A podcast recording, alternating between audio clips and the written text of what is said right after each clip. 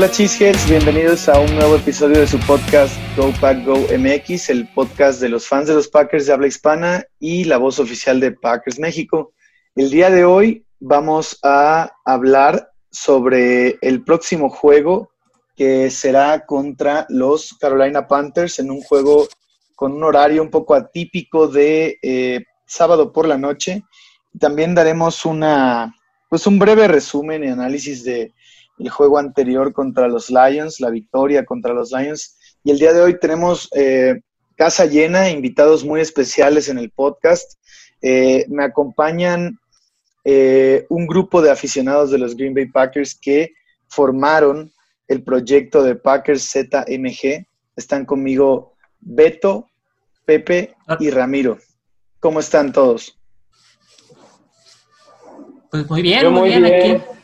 Muy bien, muy bien. Gracias por la invitación, Luis. Luis, muchas gracias. Acá andamos desde Guadalajara saludando a toda la nación Packer del estado y del país. Un saludo a todos. Qué, qué placer estar aquí con ustedes. Gracias por la invitación, este Luis. Este, te agradecemos que nos hayas abierto el espacio para poder platicar pues sobre el proyecto eh, tanto del podcast como del grupo que tenemos en Guadalajara. Así es, exactamente. Y, yo creo que están haciendo una labor eh, espectacular con su proyecto. La verdad es que a mí me parece algo muy padre eh, lo que han estado construyendo. Por eso me gustaría también que antes de empezar con los temas de, pues de este, del próximo partido y del juego anterior, eh, pues nos platiquen un poco, para los que no conocen del proyecto Packers ZMG, eh, me, gustaría que platiquen cómo nació el proyecto en el que actualmente están colaborando, ¿no? O los proyectos, ¿no? Porque son dos cosas, el podcast y el grupo. Sí, mira, este Packer ZMG como tal ya tendrá unos, ¿qué serán? ¿Qué te podré decir? Unos seis años empezando, que se empezó a manejar alrededor de unos seis años. Todo empezó porque pues yo tengo un amigo, uno de mis mejores amigos y que es cofundador de conmigo en Packers TMG. Este, pues nada más éramos dos, tres Packers que veíamos los grupos, ¿no? Nos juntamos en la casa de uno a ver los partidos, shalala. Y así estuvimos muchos años, nada más los tres viendo los partidos de los Packers. Llegó un momento en que pues yo fui al gimnasio, traía un morralito de los Packers y uno de los una persona en el gimnasio me dijo, no manches que le vas a los Packers. Y yo, pues sí. Y dice, ah, yo también y tengo un amigo y su esposa que le van a los Packers. Y, nos, y, yo me junto con ellos a hacer los partidos. ¿Qué tal si nos contamos? Y fue de va. Y pues ya así de la nada, pues ya en vez de tres, ya éramos seis. Y como que la gente empezaba, nos empezaba a ver y del seis éramos ya diez, trece.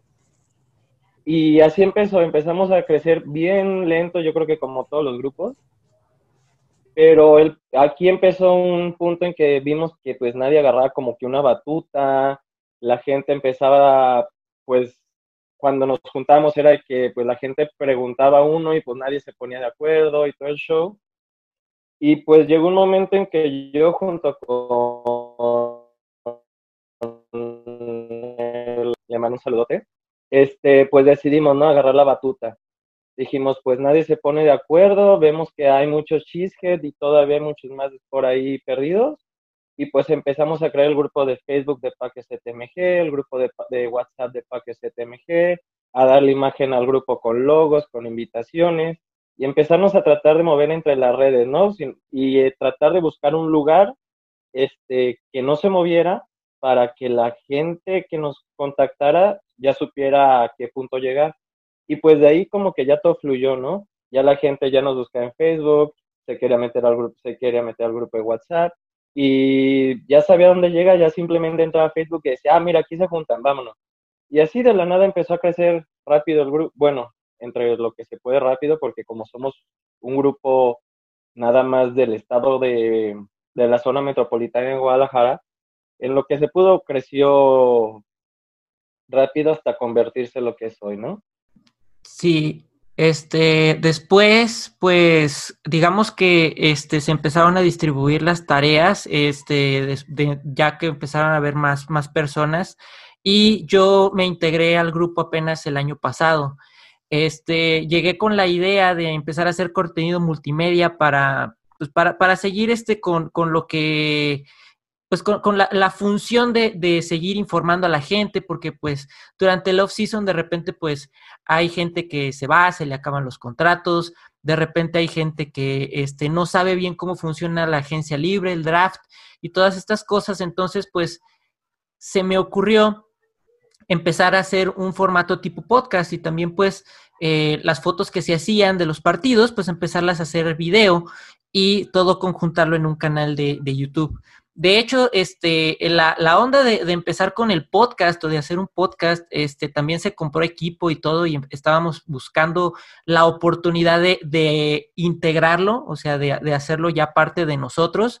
Pero pues, este, como todos sabemos, un vato se le antojó un caldo de murciélago en Wuhan, China, y pues estamos todos encerrados en casa, entonces pues el formato terminó siendo eh, por Zoom, que realmente no me agrada nada. Me gustaría que ya el próximo año pudiera hacerse de la forma en la que estaba intencionada. Y también se pretendía invitar a la gente que estaba en el grupo a participar con, conmigo, pues, porque yo pues soy el administrador del podcast y la voz principal lo era, hasta que de repente se empezó a convertir en un problema el empezar a invitar gente, les daba pánico escénico, como que no sabían de qué hablar, no estaban tan informados de, de stats, de jugadores y eso. Y entonces pues se me ocurrió que pues necesitaba un co-host y ahí es en donde entra precisamente Pepe, que en una de esas se me acercó y me, preguntó que si podía participar y pues yo creo que desde el episodio tal vez 5 de esta temporada, o sea, desde la jornada 5, Pepe ha estado presente en prácticamente todos los episodios.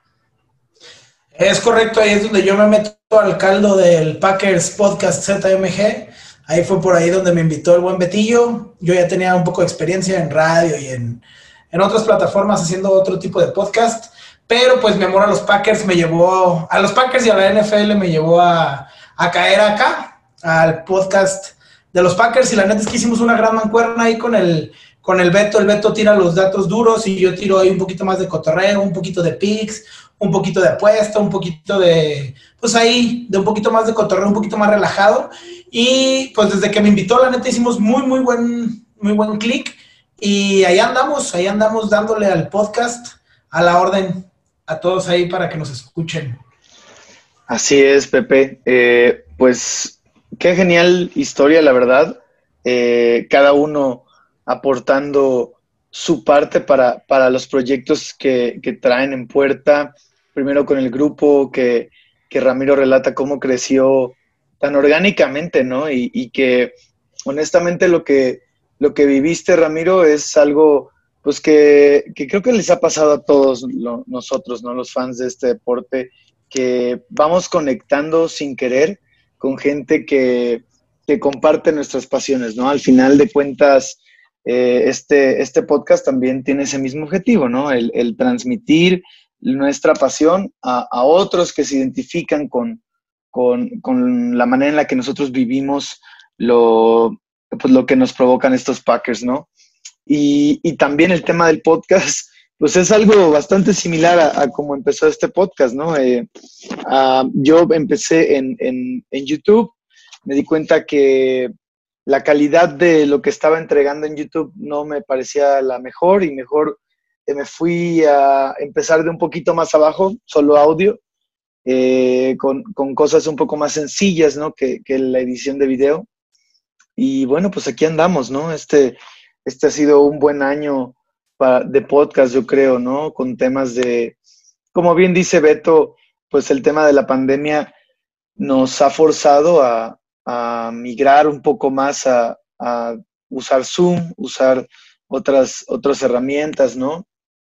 He tenido la oportunidad de incluso también platicar con nuestros amigos de Packers España, ¿no? Ellos han estado en este podcast, yo he estado en su podcast y, y bueno, eso, eso, esta tecnología es lo que nos permite, ¿no? El, conectar con cada vez más y más gente, incluyéndolos a ustedes. Y, y muy recomendable también eh, el podcast de Packers ZMG. Ahí este, eh, pues les pediré que, que compartan, ¿no? Dónde encontrarlo, en qué redes sociales seguirlos y demás. Pero primero, amigos, eh, Cheeseheads, vamos, si les parece también, a, bueno, antes de pasar al juego, este, quisiera también preguntarles a cada uno de ustedes brevemente eh, cómo se volvieron fans de los Packers, ¿no? Ya, ya veo que, este, que, que, esta afición se conjuntó en algo grande que ahora son estos proyectos que llevan, pero no sé si, si les gustaría compartir su historia de cómo se volvieron fans de los Packers. Este, pues fíjate que yo, por ejemplo, yo tengo familia en California. Toda mi familia ya siempre ha sido Packer. Y yo tengo la, bueno, mi familia, como por mi papá, por visitar a mi familia de allá, todas las navidades íbamos a Los Ángeles. Y pues yo desde chiquita me aventaba dos, tres partidos de los Packers con mis sobrinos, con mis sobrinos, em, con mis primos y con mis tíos. Y pues empecé desde muy chiquito como a empaparme el fútbol americano a los Packers, ¿no? Y me tocó la suerte de que en el momento en que yo me estaba empapando, era el momento de que Brett Favre rompía todo, ¿no? Y pues dije, no, pues me encanta el fútbol, me encanta el deporte, este equipo es buenísimo, este de jugadores, uff, lo máximo. Y yo ahí fue cuando le empecé a agarrar mucho cariño a los Packers, ¿no? Fue como un impulso familiar y por apegarme como a, mis, a, mi, a mi familia allá. Y pues ellos estaban detrás de, de mí enseñándome acerca del, del, deporte principalmente y obviamente del, del, equipo. Y le agarré yo un amor tremendo al a los dos y desde entonces soy Packer.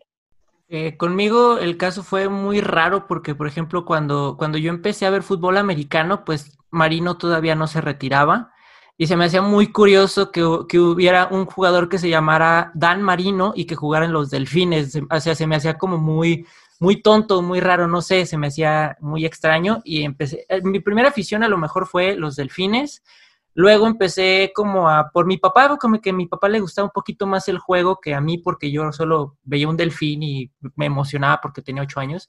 Pero después fue como empezar a ir a los Raiders o a los Bucaneros porque pues eh, a lo mejor ya, ya, ya no lo comparto tanto, pero pues vengo de familia humilde, por no decir naca. Entonces pues todo lo que trajera calaveras pues era como, como chido, ¿no? Para, para ese entonces. Pero después eh, por ahí del 2004, ah, no sé si se acuerdan, había una caricatura este, en Nickelodeon que se llamaba Danny Phantom, que es sobre un niño que se transforma en fantasma y el enemigo principal, el villano principal, venía de, Wisconsin. Ajá, sí, o sea, precisamente venía de Wisconsin y él era fan de los Packers y, y en una parte del episodio dice que él no puede comprar el equipo de Green Bay porque la ciudad no se lo quiere vender. Entonces a mí me llamó mucho la atención que dijera eso, me puse a investigar y me empecé a nutrir mucho de la cultura, de los jugadores, de este, pues ahora sí que el lore o como todas las historias que vienen envueltas en este equipo y pues me enamoré del equipo y pues soy fan desde hace unos buenos 15 años más o menos. Qué cagado, esa historia sí está muy, muy curiosa. Ah, sí, sí está chido. Danny Phantom ahí. A mí me tocó ver la, eh, la final de conferencia esa de The Catch 2 con Brett Favre allá en Estados Unidos en el 98. Me tocó verla con, andaba con mi familia de, de, por allá tengo familia viviendo en Tijuana, y estaba allá, yo estaba viendo y yo decía, ¿qué está pasando? ¿Por qué se están agarrando madrados en la tele? Y me llamó mucho la atención y la neta desde ahí me enamoré de del americano, la neta, de, de todo lo que implicaba y ver a Brett Favre ahí con todo el flow, tirando pases. Y desde ahí le agarré como un cariño a los Packers. No voy a decir que desde ahí soy aficionado porque sí estaría muy, muy, muy rebuscado, pero sí fue el primer equipo, los primeros equipos que vi, San Francisco y Packers y Green Bay. Y como toda mi familia eh, le iba a San Francisco en ese partido, pues yo dije, ah, voy a hacer la contra. Entonces dije, no, tengo que ser Packer. Y de ahí, literal, como que me empezó a gustar los colores y luego empacan queso. Y dije, no manches, ¿cómo que empacan queso? Literal, es una ciudad que empaca queso. Sí, y literal, y así empecé a buscar y empecé a crecer y luego ya practiqué, me tocó practicar el americano muchos años y desde que lo practiqué y lo conocí, pues ya me enamoré, ya sabía qué eran las posiciones y todo ese show. Y, y la neta, eh, pues desde ahí, desde ver a Brett Favre lanzando como muchos millennials que le hemos de ir a los Packers, en ese entonces ver a Brett Favre tirando esos pases largos y la neta, un espectáculo esos Packers de los 90, finales de los 90, principios de los 2000, fue, fue buena época y, y ahí me empezó a gustar y obviamente ya, sí, sí, ya obviamente ya cuando fui, fui creciendo, pues mi amor fue creciendo y mi, mi fanatismo fue creciendo al punto en el que ya, pues es mi equipo y literal, ya lo siento como si fueran, por más mal que se escuche, como si fuera un equipo de soccer más al cual soy muy apasionado, o sea, yo acá de, este lado de la ciudad soy muy apasionado al fútbol, soccer. Yo siento que no tienen que estar tan peleado el panball y el americano, pero pues está muy peleado. Entonces ya, ya despertó esa pasión en mí como lo despierta cualquier otro equipo de, de, de panball, vaya. Y la neta sí está, está muy chido y así, así nació prácticamente. Buenísimo, Pepe. Yo también un poco, un poco coincido contigo en que eh, fue por troll que empecé a, irle a, los Packers, ¿no? Por llevar la contra. Este, pero bueno, ahorita que, que mencionaste de Catch 2, pues es un recuerdo no muy, no muy bonito para, para los fans de los Packers, ¿no? Eh, ahí Terrell Owens vacunándonos. Sí, de acuerdo, de acuerdo contigo. Y, y, rápidamente también me gustaría, volviendo al tema de, de los proyectos en los que han estado, yo sé, por ejemplo, Ramiro, del grupo, ahorita que, mencionaste cómo fue creciendo, este, no sé si, si, si me pudieran compartir eh, en lo personal cuál, ha sido la experiencia eh, más grata que han tenido, eh, tanto con el grupo como con el podcast. Bueno, mira, yo en el grupo creo que he tenido varias experiencias demasiado gratas. Te puedo contar, dijiste una así pero si me da chance te cuento tres rápidas. dale, dale. Este, un, yo creo que la primera experiencia que tuve así súper grata fue cuando nos llegó este, nuestra hoja este, membretada como de, directamente Green Bay como sede oficial de, de, de de Green Bay aquí en Guadalajara, ¿no? O sea, nuestro lugar era sede oficial para ver los partidos en Guadalajara. ¿A través de Packers Worldwide fue eso? A Packers Everywhere. A Packers Everywhere, cierto. Sí, sí. Esa fue una experiencia demasiado grata y fue como el primer, como, pues sí, gran, primer gran experiencia que tuvimos como grupo, ¿no? Y más para los administradores. Yo creo que la segunda gran experiencia que tuvimos fue que pues tenemos algo que se llama gorra viajera, que se la lleva la gente que va para allá a Wisconsin para ver si consigue autógrafos o tomarse fotos en el lugar. Y llegó un momento que también este, nuestro, los algunos jugadores ya ubicaban la gorra y el logo y todo eso y nos decían, se me hacía también muy padre pues ese tipo de cosas.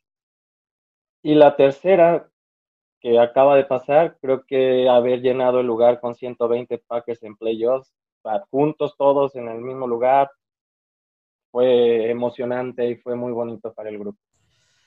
si me dejan, si me dejan aunar un poquito ahí al comentario de Ramiro, yo llegué a ese grupo ese día y la neta, la vibra que se vivió, lo mágico del momento estuvo increíble, porque a pesar de yo ser Packer desde hace muchos años, nunca me había tocado, ni o sea, yo ni siquiera sabía del grupo, pues eh, me enteré por ahí por literal, no sé si la si le metieron un poquito de promoción a la semifinal de contra las, los hijos. Creo que es la que mencionas, ¿no, Rami? Sí, así es, exactamente. Ajá, no, no supe si, si la, la, pautaron o no supe qué show. Y la neta, a pesar de yo conocer a Ramiro desde la secundaria, que esa es otra historia, yo no sabía que él era parte de los Packers, de, de ese grupo. Este, y cuando llego y lo veo y veo el lugar así, literal, repleto, parecía los videos que están en redes y en las historias de Instagram y todo el show, la neta parecía que estábamos en un bar de Estados Unidos o en un pub viendo los Packers, todo el mundo gritando Go Pack Go. La neta, la locura, una vibra increíble. La neta fue muy bonito, fue muy grato y ahí la neta yo dije, no manches, yo quiero formar parte de esta familia desde ahorita y me acerqué a Ramiro y le dije, bro, agrégame a todos lados y me, me empapé de, de todo el grupo y pues ya, ya andamos ahí. Nomás quiero meterme un poquito a la plática porque la neta sí fue, fue un momento muy mágico para todos los aficionados de los Packers, estuvo muy chido. Digo, yo lo platico desde afuera del grupo y pues Ramiro platicó la parte interna, pero pues desde afuera también se vibró bien chido. Eh, está súper genial esa historia, la verdad es que, eh, de hecho, pues Es esto que se, al lugar donde se refieren es al, famoso proyecto Cantina que, que, promocionan en, en la cuenta de Twitter, Ramiro. Así es, exactamente, en ese lugar. Sí, claro, claro. Ya, ya, bueno, lástima de este año, ¿no? Que muchas cosas se quedaron tal vez pendientes para todo el mundo, pero este, algún día, algún día próximamente espero también vivir la vibra que, se vive allá con ustedes. Y eres bienvenido, ¿eh? Con nosotros cuando gustes, cuando se pueda, obviamente, y gustes. Claro. Muchas gracias. De hecho, este, por ahí metiendo, digamos, como mis, mis dos centavos, este, yo tengo un año viviendo en la ciudad de Guadalajara, voy a cumplir dos en enero, y pues una de las cosas que a mí me llama la atención de la ciudad, pues es que se vive como una vibra muy diferente. Yo soy de San Luis Potosí y en San Luis Potosí es muy raro que se junte la gente a ver partidos de fútbol americano. Por lo general el fútbol soccer es pues mucho más atrayente hacia, hacia el público de, de San Luis Potosí. Entonces, al ver que, hay tanta aceptación por el fútbol americano en Guadalajara, pues se me ocurrió buscar dónde podía verlo y fue precisamente donde encontré al grupo el año pasado. Este, yo llegué, llegué pues vaya sin intención como de, de nada, o sea, solo quería ver el partido, pero cuando me traté de sentar, porque me senté un poco alejado de donde estaba el grupo, la bola, Ramiro inmediatamente me dijo, no, ¿sabes qué? no te sientes allá solo, vente para acá y me integró, digamos, al grupo. Entonces, algo que está muy padre del grupo es como sentir esta, esta bienvenida cálida, ¿no? Acá como de sentir como de que no hay bolitas, como de que no hay grupitos, como de que no hay gente que se conoce de hace tiempo. O sea, siempre es un ambiente muy familiar, siempre es como el tratarte de hacer sentir bienvenido a la, a la, a la familia Packer, pues, de, de Guadalajara y pues para mí fue algo muy significativo porque, como les menciono, o sea, tengo poquito tiempo viviendo aquí en la ciudad y el hecho de que pues se me recibiera con los brazos tan abiertos a un, con un grupo de gente que realmente no conocía, pues se me hizo algo que fue como muy, este, una apertura muy grande, muy, muy bonita. Tanto así que pues ahorita pues varios de los que están en el grupo pues son mis, mis amigos, son mis camaradas, y la gente con la que me junto los fines de semana. Y o sea, pues yo creo que hasta el día de hoy, pues no puedo dejar de, de agradecer la, la verdad, o sea, la, la, bienvenida o el trato que, que hubo con, tanto conmigo y creo que mucha de la gente que ha llegado al grupo recientemente o en su momento, pues eh, se identificará con esta, con esta mención, con esta, con esta historia de la, que, de la que fui parte en algún momento. Muy, muy padres las, las vivencias, las anécdotas, las experiencias que, que acaban de compartir aquí la verdad es que pues no, no deja de sorprender em, este tipo, las cosas que puede lograr el sentirte eh, identificado con algo y que tantos otros compartan lo mismo, ¿no? Esto es algo muy padre y qué, qué buena onda, qué buena vibra eh, se ha logrado con, con el grupo. Los felicito a los tres.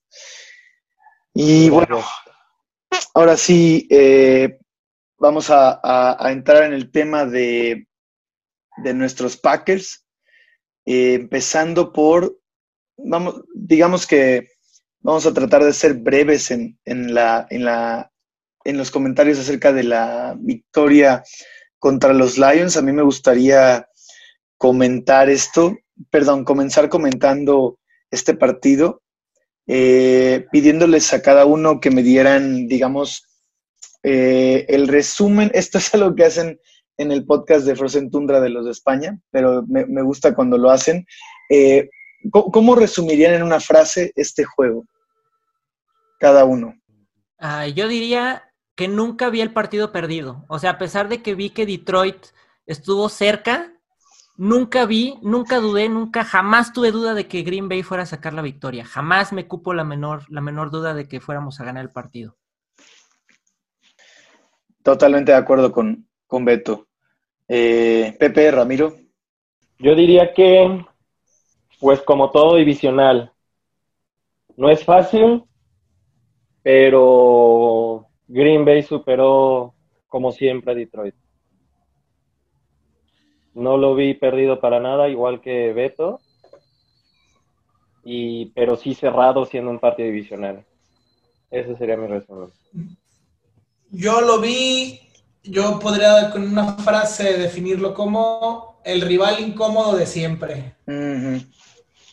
Sí. Siempre están ahí esos pinches leones listos para que al primer error cae, nos quiten el primer lugar de la división o el primer lugar de la conferencia o nos quiten stats o de X, Y o Z, siempre los Leones están ahí incomodando a los Packers como todos los años.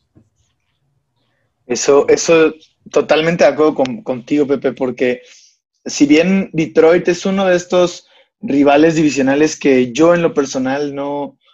Mm, a, diferencia de los otros dos, a, los Leones no, los, no les tengo como tanta, tanto repele, tanto desagrado. Eh, más bien siento como, a veces siento un poco mal por ellos, eh, porque han tenido muchas, pues su historia está llena de, cosas un poco tristes, ¿no? Que, no les permiten salir del, ser el, equipo malo. como es, Luis, Luis, lástima, lástima, se le llama lástima eso.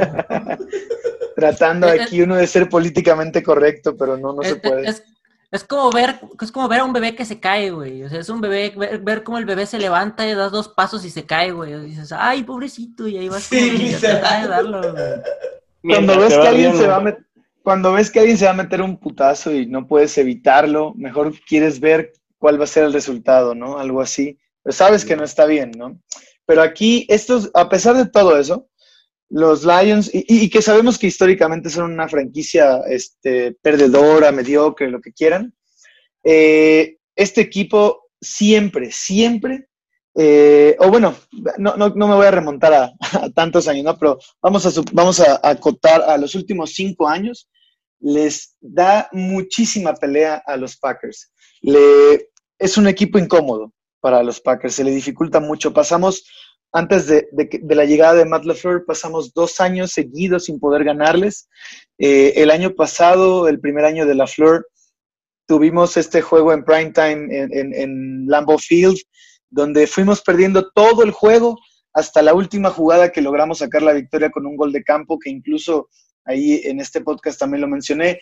Eh, tuvimos un poco de ayuda de los referees. Es, hoy en día, ya más de un año de eso, lo puedo admitir tranquilamente pero es un equipo que siempre se, dificulta y esta, este, este fin de semana pasado no fue la, excepción, pero como bien dijeron Beto y Ramiro, eh, nunca dudé que pudieran ganarlo, o sea, nunca me sentí eh, preocupado de que fueran a perder y, creo que yo quisiera preguntarles eh, ¿por, qué, ¿por qué se sentían así, no? ¿Cómo, ¿Cómo les pareció, por ejemplo, la actuación ofensiva del equipo?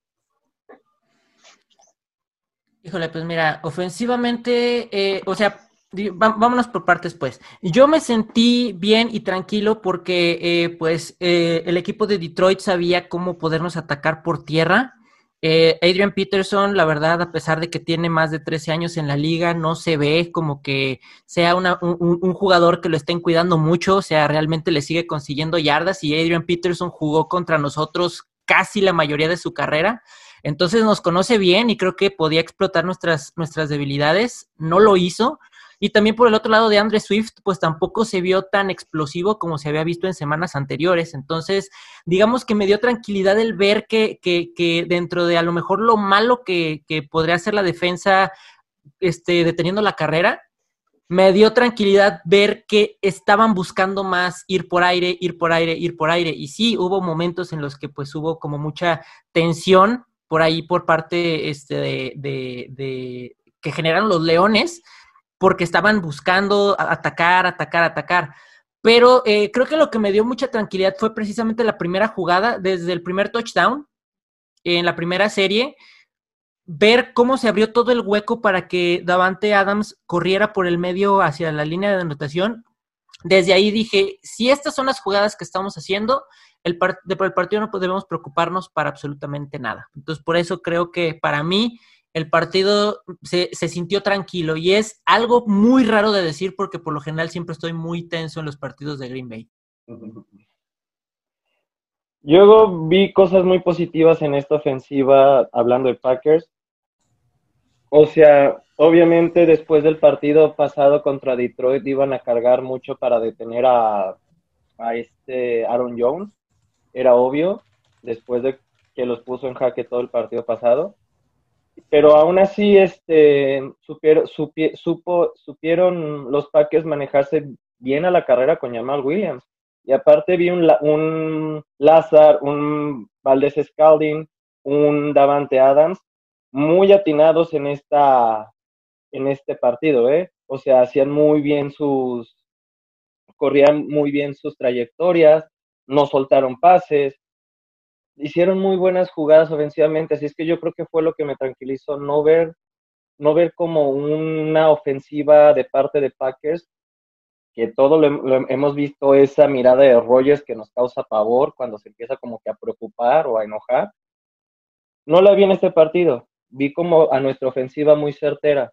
También concuerdo mucho con lo que dice Beto, de que a pesar de que cuentan con, con buen corredor, también este Hawkerson, el ala cerrada, es bueno, se apoya mucho Matty Stafford con él, fue el que nos anotó el primer touchdown. Creo que los nuestra defensiva logró detener o, o tapar ese, ese, ese, las jugadas que estaban haciendo. Simplemente lo está diciendo Beto, trataron de ir mucho por aire y creo que es nuestra fuerza jugar este, la defensiva aérea, no, por, no tanto por tierra, y fue lo que les falló a, a, a Leone para mí. Y por, esa, por esa, esas dos cosas, de que vi nuestra ofensiva muy, muy certera con tanto con nuestras alas cerradas, corredores y, y wide receivers, vi la defensiva de la ofensiva de Detroit, este, como que no sabían cómo cómo jugar contra nosotros, siendo que es un juego divisional que nos lo topamos dos veces al año. Y fue lo que se me, lo que me tranquilizó todo el partido.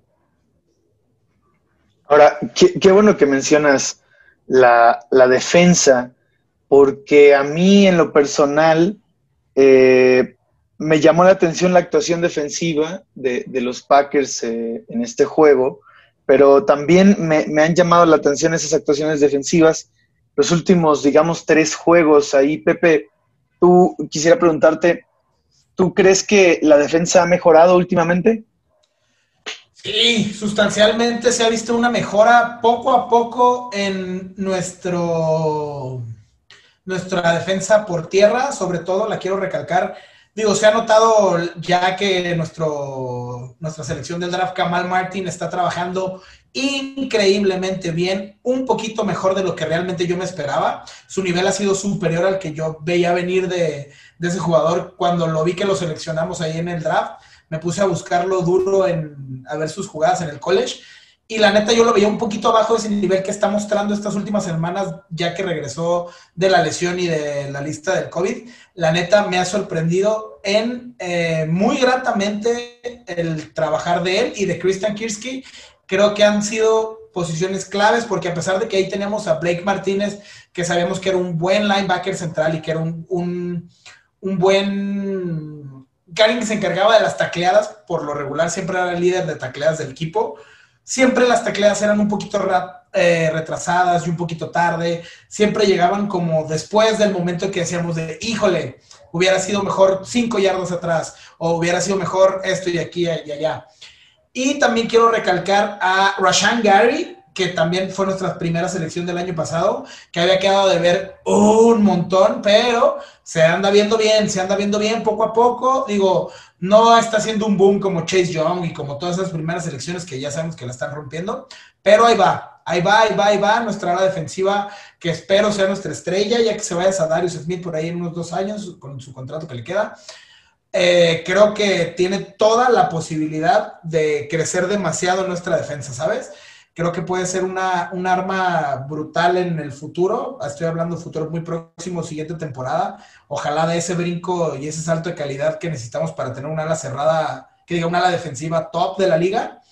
Y pues nuestra secundaria, como dijo Rami, eh, top 10 de la liga fácil y con eso, con que tengamos una secundaria así de decente y una defensa por tierra un poquito mejor de la que tenemos, nuestra ofensiva nos va a hacer ganar los juegos porque lo que está jugando Davante Adams, Aaron Rodgers y Aaron Jones, con ese monstruo de tres cabezas que traemos, ojito, madre mía, cuidado.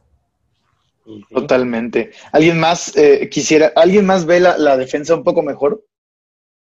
Yo, yo creo que mm, me han visto, bueno, hablar en el grupo de WhatsApp. Yo todos los partidos, después de cada partido siempre les digo, avanzó otro pasito la defensa, puso otro piecito adelante. O sea, no damos un brinco enorme de defensiva, pero yo creo que como tú dijiste, desde hace tres, tal vez cuatro partidos, he visto un pasito adelante a dar a la defensiva y otro pasito. Lo que dijo Pepe, lo reitero muy, muy cabrón, lo de Kamal Martin y lo de eh, Rashan Gary es sorpresivo han entrado al grupo para apoyar de una manera increíble, la verdad, esta temporada. Y pasito a pasito que siga así la defensa y nos va a dar muy, muy buenas, muy buen gusto en los siguientes partidos. Sí, y es que, como dijo Pepe también, algo que, que es bien importante y quiero recalcar, es que mm, no necesitamos tampoco que sea la defensa más dominante de la liga, ni mucho menos, ¿no? Con, con lo que está jugando la ofensiva, necesitamos que esta defensa sea complementaria, nos mantenga en el juego, eh, tal vez de vez en cuando aporte robos de balón, ¿no? Para darle más oportunidades a la, a la ofensiva. Pero con eso, ¿no? Pasito a pasito, como dices Ramiro, eh, se, se, empieza a mejorar en, en, varios aspectos que se veía débil la defensa. Yo ahí, por ejemplo, nada más un poquito en lo que difiero con, con Pepe es el tema de, de. Eh, Kirksey creo que me parece, hoy en día quizás el eslabón más débil de la defensa por tierra. Y Martin, pues es novato, todavía no se le puede exigir mucho, está dando lo que se puede, pero también creo que, que no es para mí una fortaleza tan tal cual, ¿no? Eh, yo, yo veo que más bien la mejor ha ido por la, la, línea defensiva y, y, los pass rushers que también, o bueno, los, los linebackers externos, ¿no? Que, que, también han mejorado un poco la contención de, de las corridas por fuera. Y, y, alguien bien importante que mencionaron, Rashan Gary, sigue mejorando cada vez más, eh, defiende muy bien la carrera, está haciendo mejor sus presiones al coreback, está, está, está creciendo mucho. Lástima que creo que en este juego, eh, no sé si si estoy en lo correcto, pero creo que en este juego se lesionó, salió un poco tocado, algo así vi. Em, pero sí, creo que la defensa está yendo en el camino correcto, justo en el momento ideal, ¿no? Que ya se viene el final de la temporada, se vienen los playoffs y es cuando necesitamos que llegue encendida, ¿no? Sí, la verdad que sí. Tú acabas de mencionar algo importante. El chiste es que nuestra defensa nos mantenga en juego, ¿no? Luego, y no lo tenemos el ejemplo por este hablando de Pittsburgh, que la defensa de Pittsburgh es un demonio, pero la ofensiva que ha hecho, o sea, en los últimos partidos la ofensiva se ha visto prácticamente anulada. Y pero y la defensa está cargando casi a Pittsburgh y hay que tener como tú dices ese soporte que sea la defensiva, más no calar, no, no que sea top ten, sino que nos mantengan en juego nada más. Claro. Yo, yo perdón, perdón por ahí. Este, este, lo único que quería comentar es que a, a pesar de que yo le pediría a la defensa de Green Bay a lo mejor robar más balones, o sea, tener como más este, este, pues ese sentido de, del robo de balón, del provocar fumbles, del eh, lograr intercepciones, porque pues nos acostumbramos de la temporada pasada a ver una secundaria que era la número uno en, en, en este, en intercepciones, en fumbles, eh, este, cuatro, cuatro y fuera, etcétera, etcétera, etcétera. Creo que pues me gustaría regresar un poquito como a esa a esa este, tranquilidad de pensar que a lo mejor si no ganábamos el juego uh, ah, 100% a la ofensiva, que defensivamente podíamos hacer un mejor papel. En este caso creo que se han invertido los papeles, pero, pero eso sí, a mí lo que no me gusta de Green Bay, y lo he venido diciendo desde hace ya varios juegos, son los equipos especiales. Creo que los equipos especiales necesitan mucho trabajo. Eso, eso. No regresan patadas como, o sea, como quieren, o sea, no, nos, nos avanzan como quieren cuando regresamos el balón. No, yo estoy yo concuerdo rotundamente contigo. O sea, los últimos tres partidos nos han regresado patadas. Gracias a Dios, le, yo creo que le enseñaron a taclear a Scott, porque en el último alcanzó a evitar fue Crosby. a, Crosby o Scott. Ah, sí, fue, Crosby. Fue Crosby el que salvó esa. Es más, Crosby debería darle clases a Scott de cómo eh, dejar de pensársela y ir a taclear.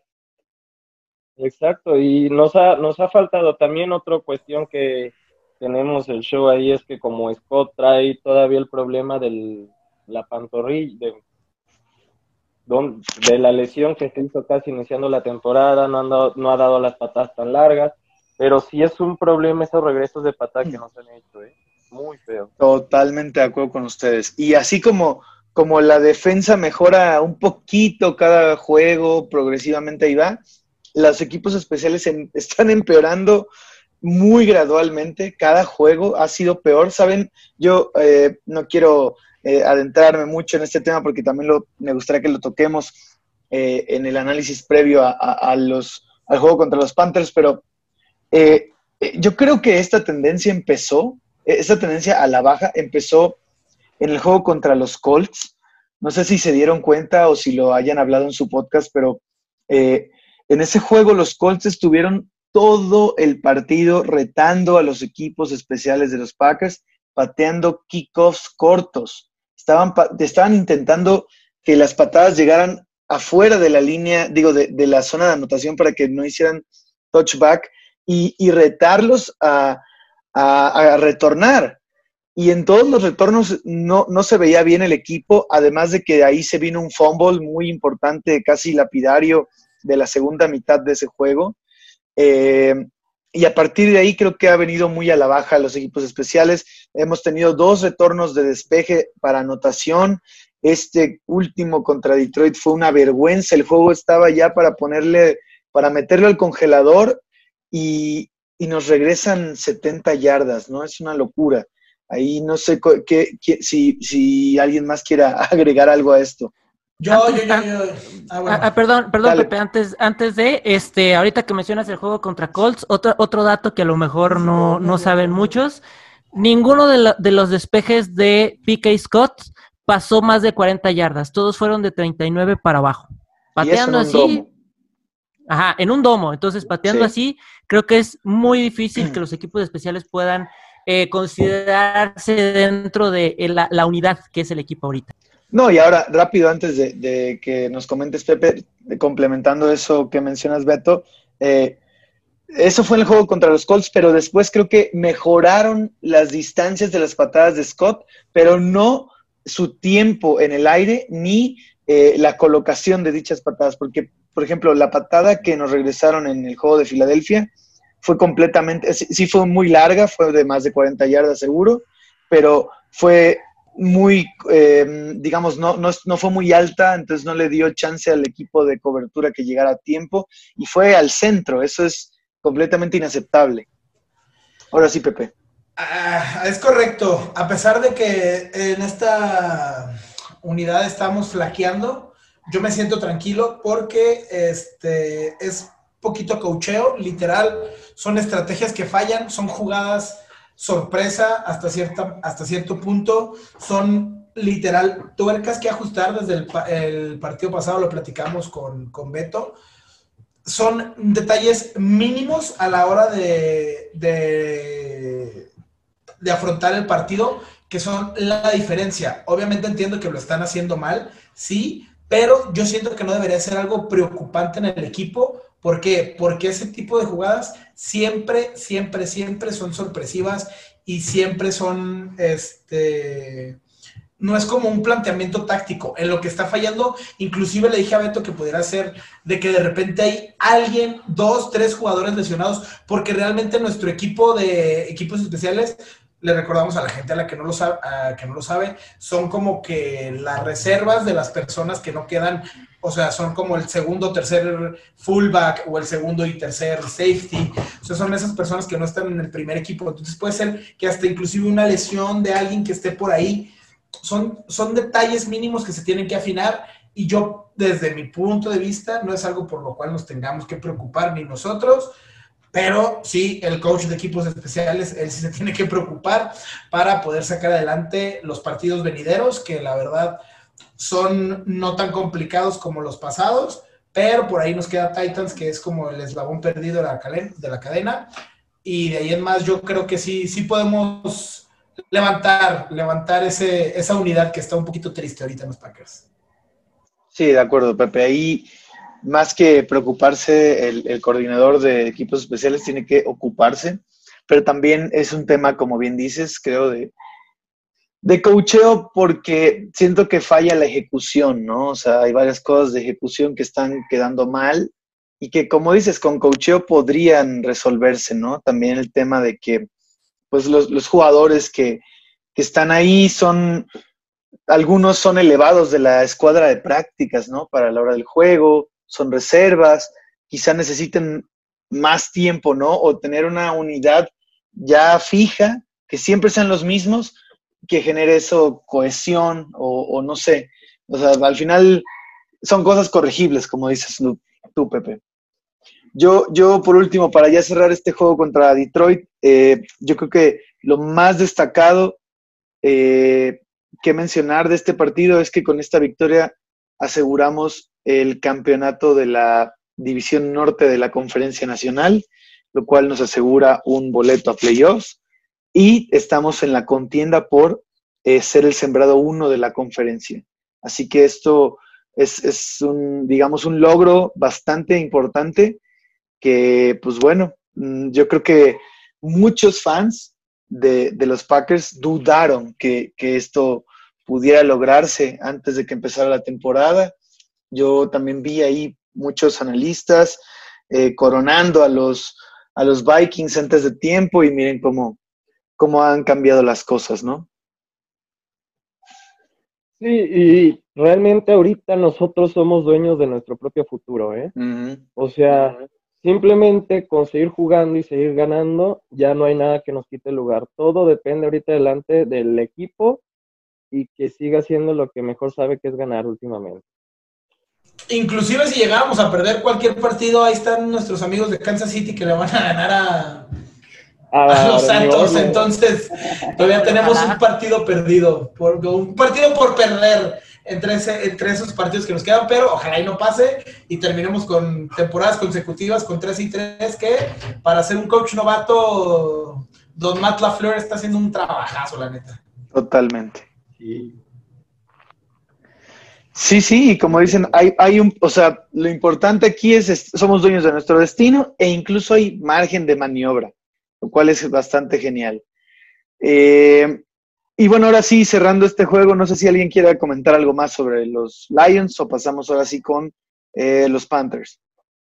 Más rápido, creo que el, el, coach interino de Detroit está haciendo un muy buen caso para convertirse en el próximo este, entrenador en jefe de los, de los Detroit Lions. Ah, me parecen que las primeras jugadas de los, del primer cuarto jugaron bastante agresivo, jugaron bastante bien. Hubo muchas jugadas que yo la verdad no me esperaba que se jugara, que, hicieran así como las hicieron. Y creo que de ser así, pues entonces creo que otra vez, una vez más, Detroit va a ser ese oponente incómodo para este, la temporada 2021. Totalmente de acuerdo contigo, Beto. De hecho, no quiero enfrascarme más en esto, pero este, para ya pasar al tema de, los Panthers. Pero yo he dicho muchas veces en este podcast que el mejor movimiento en la época de Matt Patricia de, los Lions fue traerse a Darrell Bevel como coordinador ofensivo. Creo que él le vino a dar una dimensión distinta a, a esta ofensiva de los Lions, que honestamente nunca, nunca la vi como una ofensiva mala. Sin duda, no fue realmente lo que yo esperaba esta temporada. Solamente le juega duro a los Packers, parece ser, ¿no? Y, y de ahí en fuera, pues los blanquearon los propios Panthers, ¿no? Que, vamos a hablar ahorita de ellos. Este, ya no anotar ningún punto ofensivo está muy cañón en, esta época de NFL 2020. Entonces, bueno, ahí eh, interesante. Ah, Chargers, compatriotas. Exacto, sí. O sea, han habido un par de casos de blanqueos, pero vaya. ¿Perdón? No, que un par por ahí perdidos. De acuerdo. Sí, sí. Eh, entonces, bueno, ahí este, pues está el caso este de Darrell Bevel, ¿no? Yo, yo creo que es un gran coordinador ofensivo. Pensé lo mismo que tú, Beto. La semana pasada eh, en el podcast eh, tuvimos invitados leones aquí para ver, para analizar esa previa. Y ellos mencionaron algo que creo que ya hoy en día, o sea, a partir de que ellos lo dijeron, ya lo, siento que lo veo más, este, como más evidente, no sé cómo no lo vi antes, ¿no? Pero este, ellos dicen que, pues Bebel no creen que vaya a ser el próximo, el, sucesor, y están esperanzados en que llegue Robert Saleh, el coordinador defensivo de, actual coordinador defensivo de, de San Francisco, quien es nativo de Michigan, según esto creció siendo fan de los Lions, eso es cuestionable según yo, pero pues este, tiene, digamos, sus raíces en Michigan, entonces pudiera ser, eh, habrá que esperar, ¿no? Pero bueno, ese es ya otro tema. Darrell Devil para mí sí merecería consideración, pero bueno. Ahora sí, dando la vuelta a la página, a el siguiente juego que como les decía eh, será en un atípico horario de sábado por la noche eh, contra los Panthers en Lambeau Field. ¿Algún un comentario interesante para iniciar esta plática? Es que parece ser que Christian McCaffrey no va a jugar. No estoy seguro, o sea, no, no, lo, no lo, logré encontrar eh, la noticia de que ya esté completamente descartado. Estaba viendo el reporte de lesionados de la semana y no y, entrenó poco el, el, bueno, según el reporte, entrenó poco el, el martes y no entrenó hoy. Eh, así que, o sea, no, no, no veo ningún lado donde diga que ya está completamente descartado, pero parece que no, que no va a jugar. Eh, ¿Qué opinan? Yo creo que sí, obviamente la, la presencia que da Christian McCaffrey y el nivel de juego que tiene es un nivel así, pues el mejor receptor, el mejor corredor, el mejor pago de Panteras, jugador franquicia, pues habla mucho, ¿no? De Christian McCaffrey. Pero yo creo que aún así Panteras lo ha, sabido, lo ha sabido cubrir muy bien con, este Mike, con Mike Davis. El trabajo que ha hecho Mike Davis corriendo por las Panteras de Carolina ha sido muy bueno, la verdad. Se han apoyado muy bien en él. Y lo entiendo también porque pues, las Panteras, mucho de su plan de juego se hizo para que jugara Christian McCaffrey. Pero yo creo que esta cuestión de que nos confiemos porque no está Christian McCaffrey, desaparecer un poquito a Mike Davis, a pesar de que ha jugado bastante bien, puede causar alguna sorpresa por ahí a la gente que todavía no lo ha visto jugando. Literal, sí, Mike Davis está haciendo una sorpresota para todos los que lo alcanzamos a agarrar en el fantasy la neta se rifó eh, para... Fue un gran refuerzo, un gran... ¿Cómo se dice repuesto? No, un gran eh, sustituto, un gran sustituto de Christian McCaffrey. La neta es una copia de lo que estaba haciendo eh, McCaffrey en los Panthers.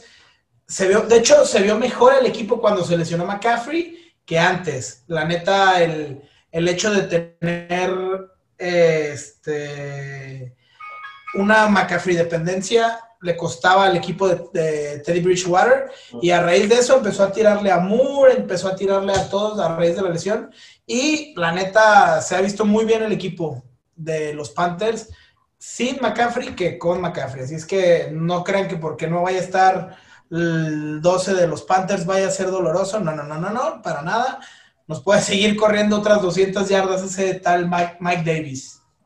Yo eh, considero que eh, los leones, digo los leones, las panteras, perdón, es que hablamos demasiado de los leones, este, pero creo que las panteras eh, son un equipo, pues, que se le tiene que ganar con muchísimos puntos. ¿Por qué? Por ejemplo, eh, recordemos que en la semana 9 se enfrentaron a los actuales sembrados número uno de, y actuales campeones todavía, este, los jefes de Kansas City.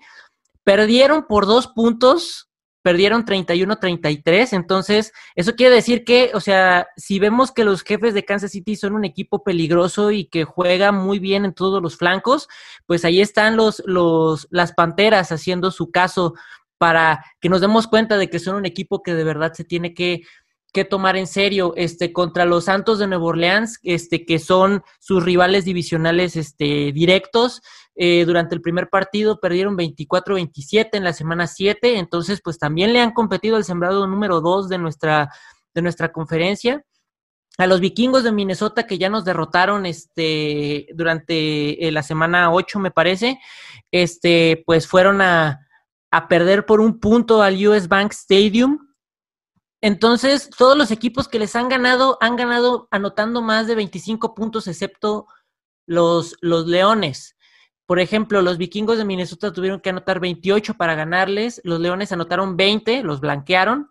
Este, los Bucaneros les anotaron 46, los Jefes les anotaron 33, los Falcons les anotaron 25. Entonces, son un equipo que tiene que recibir muchos puntos. Creo que afortunadamente estamos del lado del lado preciso para decir que podemos hacerlo porque tenemos a la mejor ofensiva, tal vez, la ofensiva número dos, perdón, de la liga, como para hacerles daño, pero pues ellos ya jugaron contra la ofensiva número uno y miren cómo está el marcador, entonces creo que no hay que descartar por ahí que son un equipo fuerte, o sea que si el equipo sabe jugar, si el equipo sale a jugar, lo va a hacer muy bien y no solo lo va a hacer muy bien, sino que puede representar también un momento de estrés eh, innecesario para nosotros. Bueno, en ese sentido, como bien dices, Beto, eh, pues estamos en el lado correcto, ¿no? somos un buen matchup, ¿no? Para ellos somos un, rival que, que pueda atacar a las debilidades de, los Panthers, pero creo que no, me quiero adelantar, quiero volver al, tema de, la ofensiva de, Carolina, que, que, bien mencionan, ¿no? No está McCaffrey, suplió bien el rol eh, Mike Davis, aunque yo ahí, eh, Mike Davis, digamos que es más, em, digamos que él tomó el rol de corredor que te da McCaffrey, porque McCaffrey, como bien mencionaron, es, es como la caja de herramientas ofensiva de, de, de Carolina, porque es el mejor receptor, el mejor receptor de slot, el mejor corredor, eh, y entonces ahí creo que muchos jugadores han tomado esas, esas funciones de la ofensiva. Uno fue Mike Davis, que eh, pues por tierra es un gran reto para la defensa de Green Bay. Otro tal vez será Curtis Samuel, que es el, rápido, habilidoso, el que usan en jet sweeps, en en rounds, en, eh, en el slot, ¿no? y otro es Robbie Anderson, que es ahorita el mejor receptor de, Carolina, eh, digamos ahora sí que receptor abierto y que también puede ser muy peligroso, ¿no? Y DJ Moore también. DJ Moore está en lista de COVID. DJ, Moore lo sé porque lo tengo en muchas de mis fantasy, entonces está en lista de ah. COVID. Ah, y probablemente no vaya a llegar al juego porque no lo han sacado de ahí. Ya tiene, creo que empezó la semana pasada, medios de la semana pasada y probablemente no llegue al juego. Eso no quiere decir que no dejen ser peligrosos, porque como ya lo mencionaba Luis, lo, eh, su receptor número uno esta temporada, por más loco que parezca, está siendo Robbie Anderson. Sí, es el Robbie Anderson rastudo, que decía que va llegado a un equipo de osos. No sé si vieron por ahí al principio de la temporada y se dijo ahí él de que, ¿y ese oso que hace en la tribuna? Pero pues, ese era un oso, era un pantera, sí, está muy bueno, es un pantera.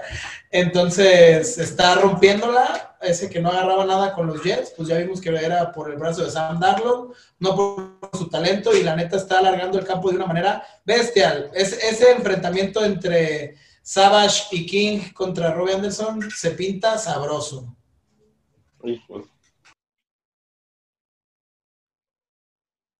Y sí. Y, y, bueno, ahorita justamente estaba dándole una checada al tema de de COVID, pero parece que DJ Moore ya salió eh, de la reserva, ¿eh? ¿eh? y no está como tal en, la, en los reportes de lesionados, entonces muy probablemente vaya, vaya a estar activo contra, contra Green Bay. No, es, es, una muy buena arma DJ Moore, la verdad, porque siempre es como que el sorpresivo, ¿no?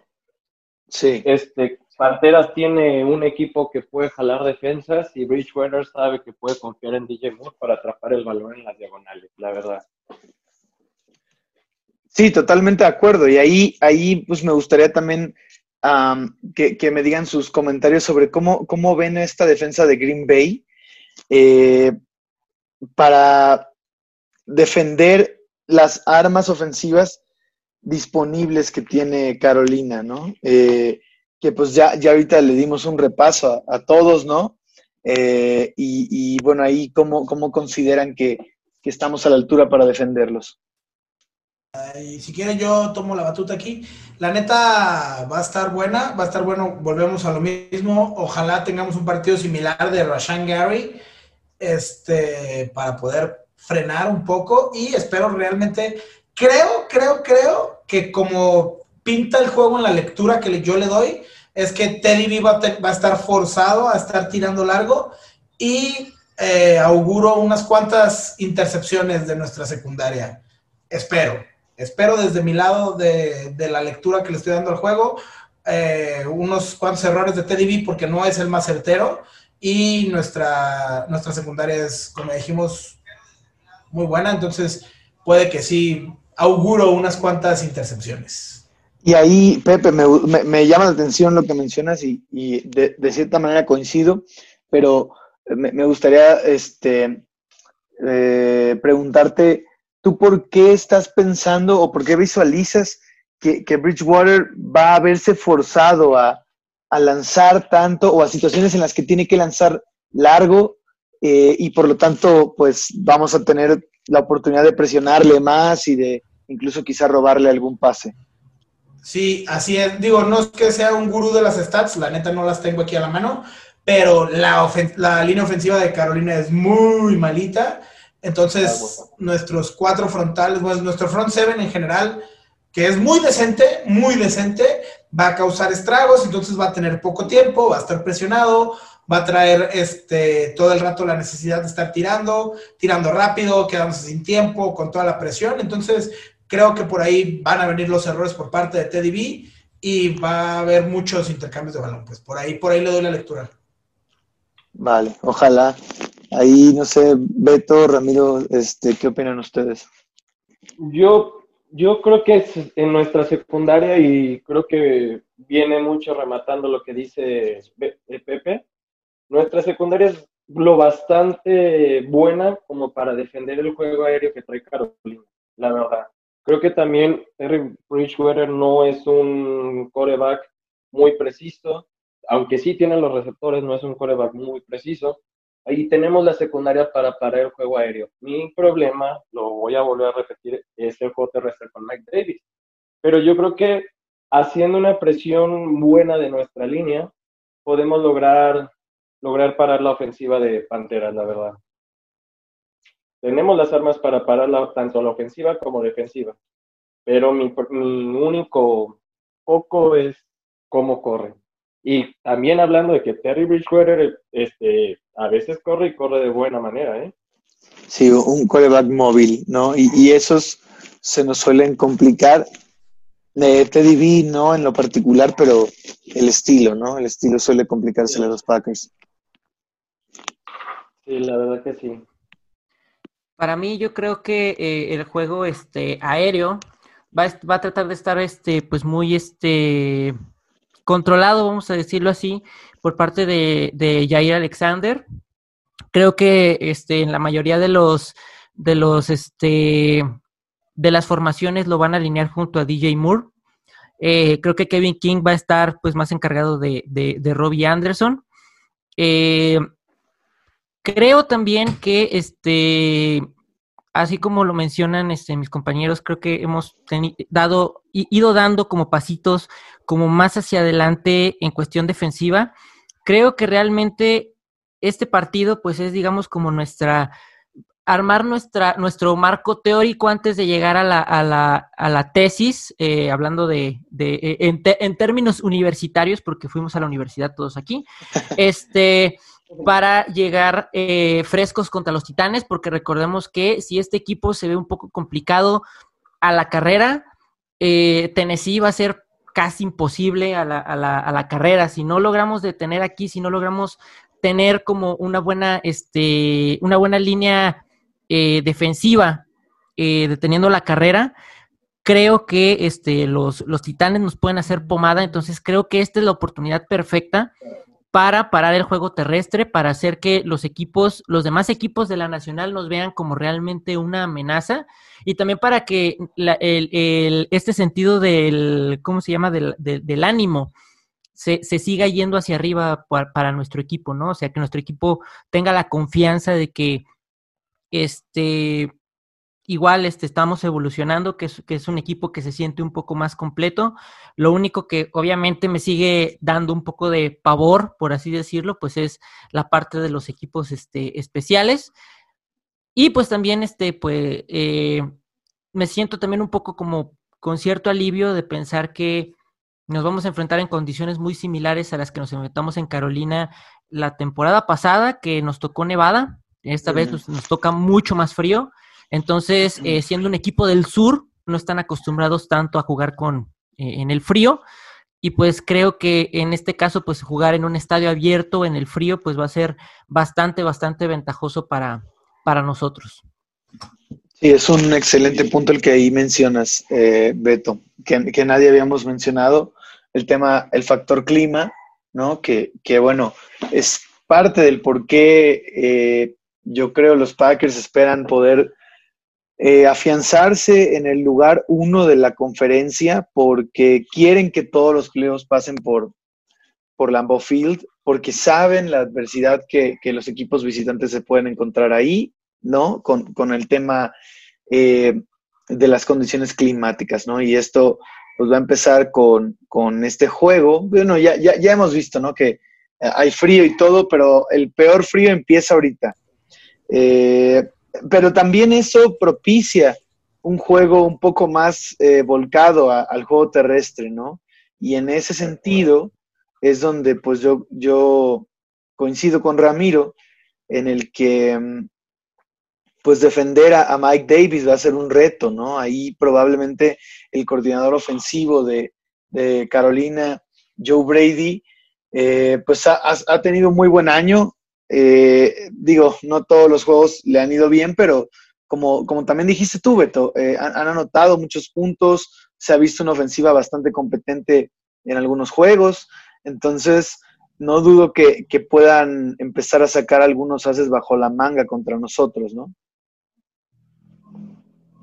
Exacto, tú acabas de mencionar algo muy importante, Beto lo empezó a mencionar, tú lo acabas de mencionar, y creo que es el factor, ¿no? De por qué tenemos, una de las razones por las cuales debemos consolidarnos como líder de la conferencia, el clima. Creo que nadie quiere visitar el Lambo en, invierno y sería una razón muy importante. Más, sin embargo, como también mencionaste, creo que esto va a hacer que la jugada, la jugada del sistema de juego de Panteras vaya a ser más terrestre todavía en esta, en este partido. No, y mira, ahora eh, un planteamiento aquí que, me gustaría hacerles es eh, la, manera más efectiva de evitar eh, que, que, Carolina trate de ganarnos corriendo o, o, por decirlo de otra forma, otra manera de defender la corrida contra Carolina va a ser con nuestra ofensiva. Y creo que esa ha sido la fórmula de los Packers durante ya digamos, esta segunda mitad de la temporada y gran parte también de la primera. Vamos a decirlo, eh, ha sido la fórmula de, esta temporada. La ofensiva está tan bien carburada, ha, estado jugando tan bien, eh, con todos los elementos, no solo Aaron Rodgers, Aaron Jones, Avante, también hemos visto a un Robert Tonian encendido, a un Allen Lazard, cuando se, se le necesita, responde, a un Marqués Valdés Cantling por que, él sí ha estado por todos lados, ¿no? Ha, sido inconsistente. Viene de un juegazo, la verdad, es, uno de los mejores jugadores del partido anterior. Entonces, eh, o sea, todos los elementos de la, de la, ofensiva, la línea ofensiva también ha estado espectacular. Todos los elementos de la ofensiva, eh, pues, hacen que los equipos rivales tengan que entrar en modo eh, desventaja, ¿no? Empiezan a meter puntos los Packers y el otro equipo tiene que empezar a, tratar de alcanzarlos. Y de esa manera eh, empiezan a abandonar el juego terrestre y empiezan a concentrarse más en, en el juego aéreo donde nuestra perdón, donde nuestra defensiva, creo que aquí coincidimos todos, eh, es, es su, su, fuerte, ¿no? Defender el pase. Sí, y aquí entra donde lo mismo que menciona Pepe, ¿no? Que ya de tanta presión se le puede imponer al grupo de Panteras que Terry Bridgewater, por tratar de alcanzarnos por juego aéreo, puede cometer los errores que puede aprovechar nuestra defensiva secundaria. Es correcto, yo me brinqué a lo mejor un poquito todo lo que están diciendo ya previamente ustedes, pero sí, literal, esa es la, lectura que le estoy dando al juego y espero que así sea por el bien de los Packers. Y como dijo el buen Luis, la neta, yo también quisiera recalcar el temporadón que está teniendo nuestro amigo Robert Tonian. Qué chulada de temporada, qué héroe tan inesperado, a pesar de que todos esperábamos que fuera Stenberg el que saliera de, del roster y nos hiciera brillar como tight end, o que fuera Josiah de Guara, que en lo personal, la neta, le tengo toda la confianza del mundo a que la va a romper con nosotros. Este, pero no, fue Robert Tonian y la neta, mis respetos bloqueando, este, recibiendo bolas en zona roja, pases largos, protegiendo a Rogers todo lo está haciendo bien este año y la neta se siente bien, se siente bien y está padre tener por fin una ala cerrada con un poquito más de manos seguras de lo que habíamos tenido, exactamente. Sí, sí, sí, sin duda. Eh, ha sido como un, eh, la, grata sorpresa de esta ofensiva. Eh, creo que, o sea, no, no, no quiero exagerar, pero me parece incluso que conforme ha avanzado la temporada ha mejorado sus actuaciones, o sea, va, va añadiendo mejoras a su juego, como por ejemplo en el bloqueo, eh, en el tema del de, ataque terrestre, él también aporta mucho. Él ha tenido más touchdowns esta temporada que todas las que tuvo Jimmy Graham en, en los años que estuvo en Green Bay. Ladrón, ladrón. sí, yo le tenía muchas esperanzas realmente a Jimmy Graham, pero pues no, nomás no dio la ancho. De acuerdo. Ahí, Beto, no sé si tienes algo que agregar también a esto. Pues eh, creo que eh, se han abarcado todos los, los, puntos, la verdad, este, creo que eh, igual, o sea, a lo mejor lo que faltaba mencionar era precisamente, pues, el buen trabajo de nuestro ala cerrada Robert Tonian que ha hecho, este, de hecho, muchos analistas de, de NFL lo consideran como una apuesta segura para ser el representante de la NFC en el Pro Bowl en caso de que se llegue a, jugar el Pro Bowl, o en caso de que se llegue a jugar el Super Bowl, que es lo preferible. No eches la sal, no eches la sal, no lo queremos ver en No, no, no, no, estoy echando la sal, no estoy echando la sal, simplemente te estoy, estoy comentando que por ahí los analistas es lo que están mencionando. O sea, yo, para mí, eh, pues, jugar el Super Bowl, claro, para como todos, ¿no? Pero, pues bueno, o sea, creo que es eh, como la forma de reconocer de, los analistas, que a lo mejor lo dicen de una forma un poco más como apegada al juego, a la estadística o a la preferencia este, del público, que este, están reconociendo el buen trabajo que está haciendo Robert Tonian. Y también, pues, este, el esperar también que, se le pueda brindar la, protección necesaria a, a Rogers para que vuelva a ser un juego de más de, de más de 30 puntos, porque como habíamos mencionado, es un equipo al que se le tienen que anotar muchos puntos para ganarles, porque ellos también anotan bastante. Son un equipo que, que se ve que este, están preparados para jugarle a cualquiera. Creo que igual que, este, que con otros equipos que, que están también por ahí con el mismo récord que Carolina o similar, no refleja mucho de, de, de cómo son una, una unidad de cómo han jugado, de cómo han sabido este, hacer los partidos. Pero este, creo que los partidos que han, que han tenido cerca han sido contra rivales bastante peligrosos. Y pues este también puede ser uno de esos casos en donde pues el equipo, o sea, nosotros, Green Bay, tenga que ingeniárselas para que eh, Carolina no se acerque tanto al marcador como, como a lo mejor se, acercó contra Kansas, como a lo mejor se acercó contra, contra Santos. Eh, creo que va a ser un partido bastante, bastante divertido, vamos a decirlo así, pero creo que también es un partido que nos puede abrir muchas posibilidades y dar muchos parámetros de dónde estamos parados si es que vamos a conseguir el, el, sembrado número uno y cuando enfrentemos pues a nuestro rival a lo mejor más peligroso en este caso que son los los este los Titanes, de Tennessee la, próxima, la próxima semana, sobre todo, les, como ya comentábamos, por tierra. Creo que es una buena oportunidad para que Mike Pettin pueda este, ajustar su juego desde este momento para los partidos que vienen y que no se sienta como un equipo que está completamente apartado de la ofensiva a la defensiva, como se sintió en algunos juegos anteriores. Sí, pero em, yo, creo que, y lo mencionábamos en la parte de Detroit, em, ya no se un, un buen avance de la defensa es que ya no se siente como lo acabas de mencionar, Beto, eh, que, la defensa está muy apartada de la ofensiva. Si bien la ofensiva está en nivel Super Saiyajin Dios, eh, la, defensa está en un nivel decente, ¿no? En un nivel en el que nos puede mantener en juegos, en, el que este, pues puede hacer que, que la ofensiva tenga más oportunidades, etcétera, ¿no? O sea, se ha visto bien los últimos juegos lo relevante sería mantenerlo, ¿no? Aquí un punto también que, me gustaría eh, pedirte tu opinión, Beto, eh, es que tú, fuiste el que mencionó el tema del, clima, el tema de las condiciones climáticas en, en Green Bay esta, para este juego. Y, como habíamos mencionado, estas condiciones se prestan para el juego terrestre, ¿no? Favorecen al juego terrestre, dificultan el juego de pase. Y esto es algo que también podría beneficiar a los Packers, a los mismos Packers, ¿no?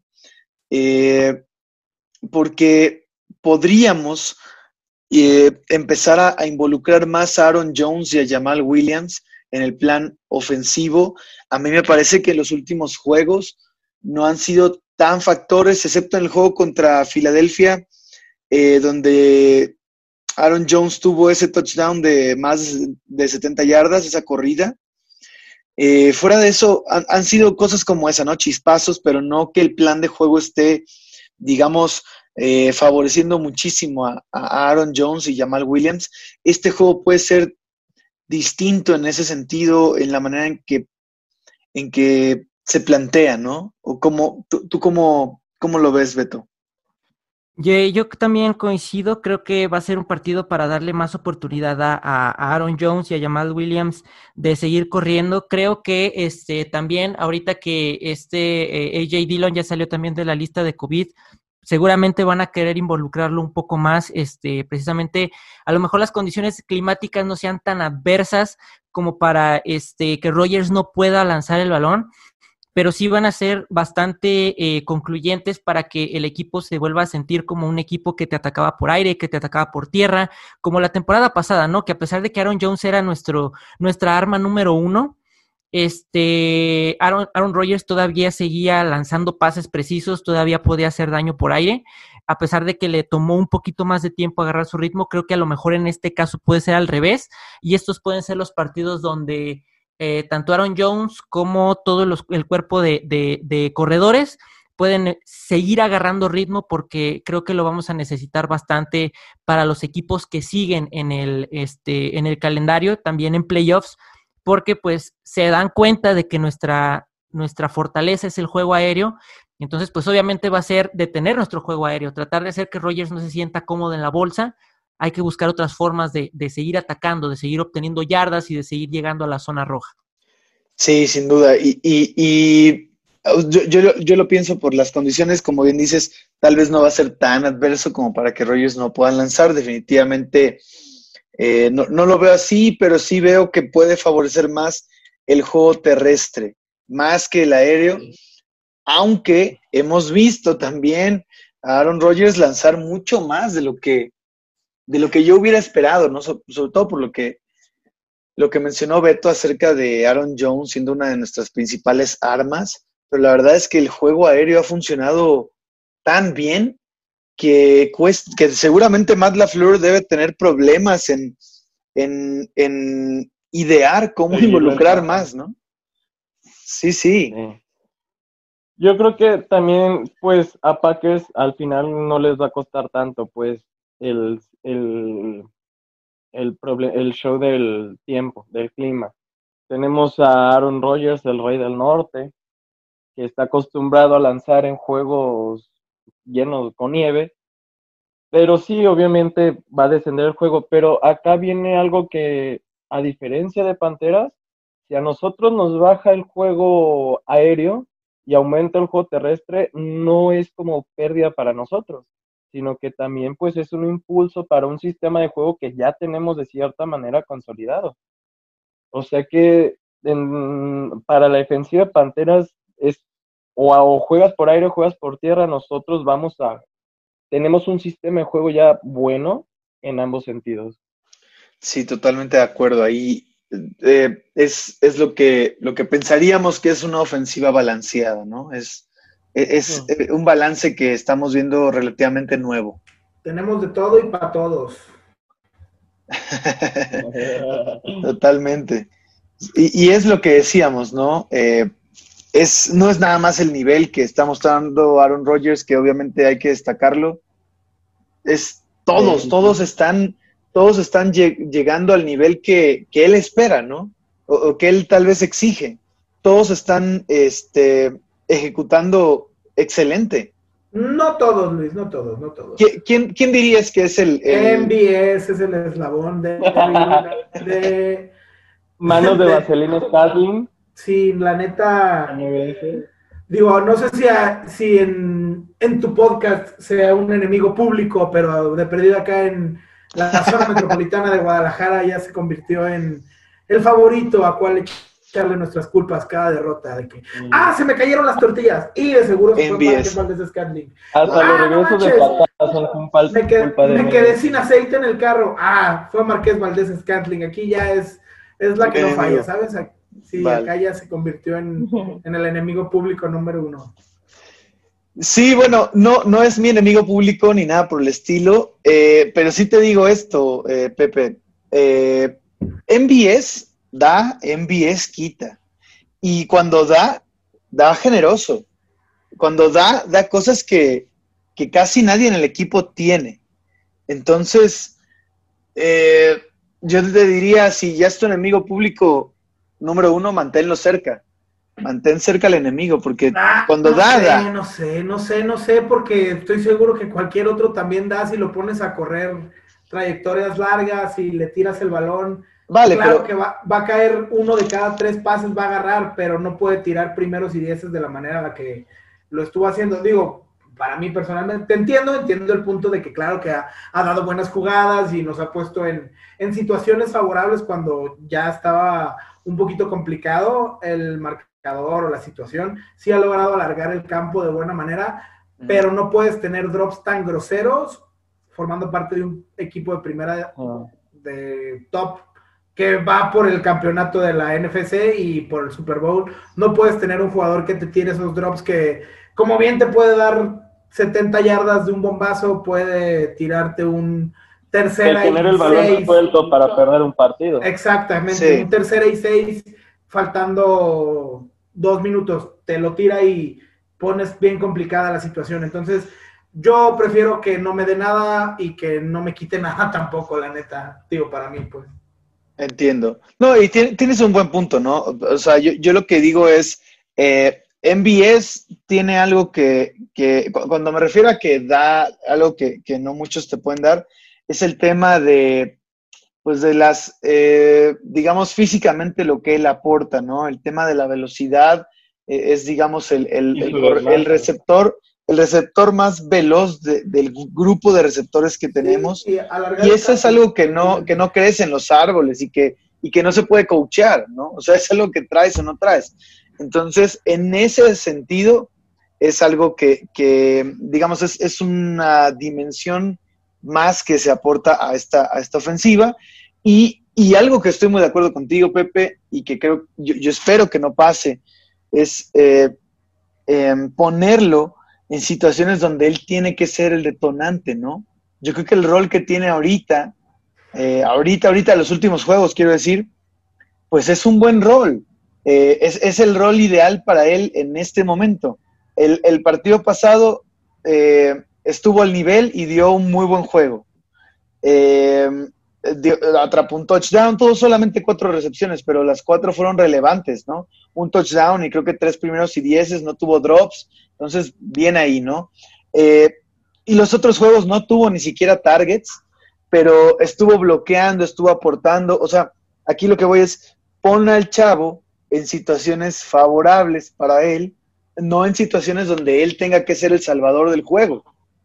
Estoy de acuerdo contigo, pero insisto, estás en un equipo de NFL, ponerte a bloquear siendo receptor puede hacerlo cualquier chango que agarres literal del colegial. No, para mí no, no, no, no, no tiene por qué formar parte del plantel en La neta, sus drops groseros, porque es la palabra perfecta, groseros, no lo hacen opción viable para Aaron Rodgers y yo creo que el mismo Rodgers obviamente lo tiene relegado y se nota porque no tiene drops, que diga, no tiene targets los últimos partidos. Ajá, entonces, pues digo, ya veremos, solo el tiempo nos dirá si lo renuevan o no, pero yo creo que no.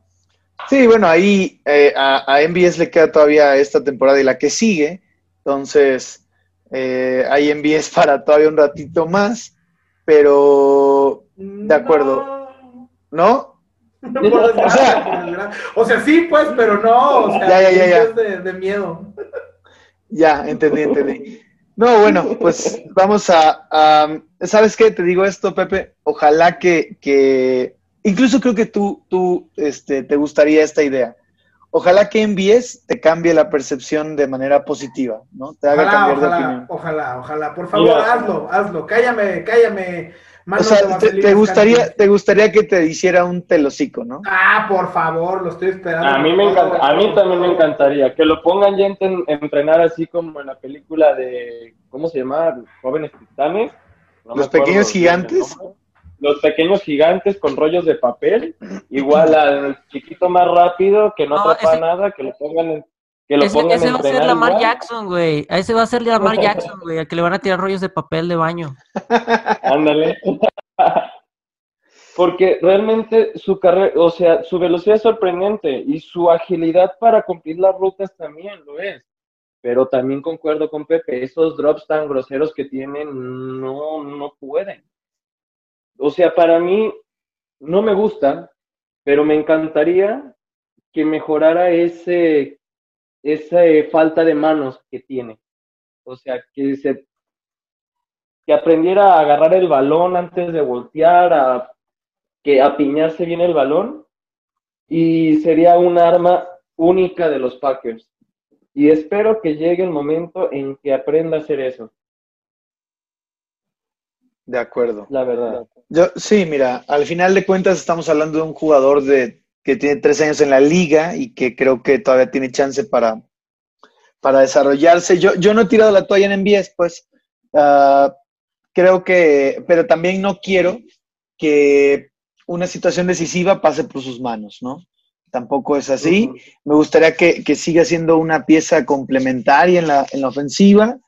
Este, no estoy seguro, fíjate, Pepe, no estoy seguro de que Rogers no le lo, tenga ya completamente relegado. Tanto así que, bueno, le, tiró el partido pasado, ¿no? Entonces, creo que es situacional, cuándo tirarle, cuándo no. Y, bueno, vamos a ver, ¿no? Eh, si todos están eh, respondiendo, pues eso tiene que incluir también a MBS, ¿no? Y, y, si no, pues entonces sí va a encontrar su camino hacia la salida. Completamente de acuerdo. Veo que está muy callado mi gran amigo Beto porque no quiere ni siquiera hablar, entonces me está otorgando la voz porque en el podcast literal no lo hemos tragado a más no poder porque realmente es inverosímil la manera en la que está tirando. Pero mira, ya se desmutió. Te queremos escuchar, amigo Beto. ¿Qué, qué tienes que decirnos? Es que también el público lo que pide, amigo. O sea, el, público lo odia, el público lo detesta, el público no lo traga y pues también tenemos que darle... Mira, al público le gusta la controversia, güey. Por ejemplo, este, yo, yo lo, yo, o sea, no lo defendí a cabalidad, pero sí hice notorio que el problema del juego contra, contra Colts no fue exclusivamente MBS, o sea, hubo muchas instancias donde el juego ya se pudo haber ganado desde antes y no tener que depender de que MBS soltara ese balón al final. o de que tuviera que hacer la última recepción de más de 55 yardas, ¿no? Este, me recordó un tal. Pero sí, o sea, creo que, o sea, no, no estoy en desacuerdo tampoco con que no me convence, o sea, no, no me siento a gusto. Sí, o sea, no, no sé, o sea, no me siento a gusto con, con, con MBS, o sea, no me siento tranquilo cuando, cuando le lanza, por ejemplo, en este touchdown que, que, le lanzaron, o sea, parece que lo agarra como con las yemas de los dedos, o sea, ni siquiera como que siento que tenga el balón como 100% seguro. Yo pensé que ese balón lo tiraba, se los juro, o sea, sentía que el balón ya no, ya, o sea, se iba a caer. no, hombre, Beto, pero fue un, fue un pase de back shoulder como en sus mejores épocas de Rogers y, y Jordi Nelson, casi, casi. Ah, no, claro. El back shoulder es difícil. bueno. El paso yo no te lo discuto, pero te lo juro que veía como el balón se le iba saliendo de las manos, no sé, o sea, siento mucha inseguridad cuando le lanzan a MBS. También por ahí de repente vi que le lanzaron a este Equanimous Sand Brown. Se me hizo muy raro verlo en acción, pero también siento que ese número 19 está nada más ocupando un espacio que pudo haber sido a lo mejor para este David, David Funches. Número, me hubiera gustado más que a lo mejor no, no estuvo este, e, en, este, en este año por el COVID, pero no sé, o sea, te digo, siento que estos dos jugadores no, no sé, o sea, no me inspiran seguridad, o sea, yo sé que Rogers quiere seguir confiando en ellos porque eh, pues los necesita, o sea, necesita receptores, necesita... Alguien que confiar.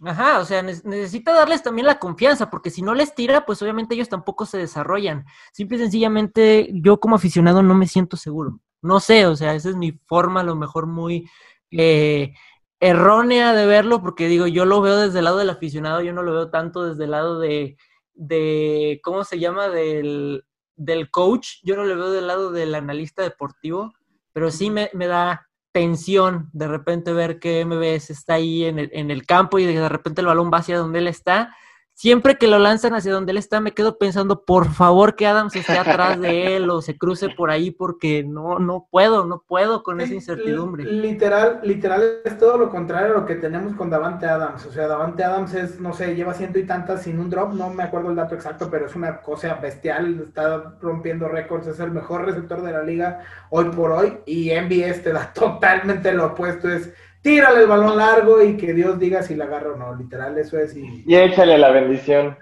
para, para, mí, para mí mandarle un pase a MBS es como cuando le mandas WhatsApp a la morrita que te gusta, güey, así, o sea, a ver si te contesta. Te persinas antes de mandarlo, ¿no? Por ahí, a ver qué pasa, güey. Pues sí, tiene razón, pues. Pero bueno, ya nos adueñamos aquí del podcast de Luis. A ver, Luis, dinos no, qué no, no, no, es, primero que nada, es su podcast también, entonces eh, no, pasa nada. Aquí eh, también es el espacio, eh, les doy el espacio para que hagan pedazos al pobre MBS, pero este, como, si, como si faltara espacio, ¿no? Como si no fuera suficiente, pero, pues miren, al final yo, yo lo que digo es,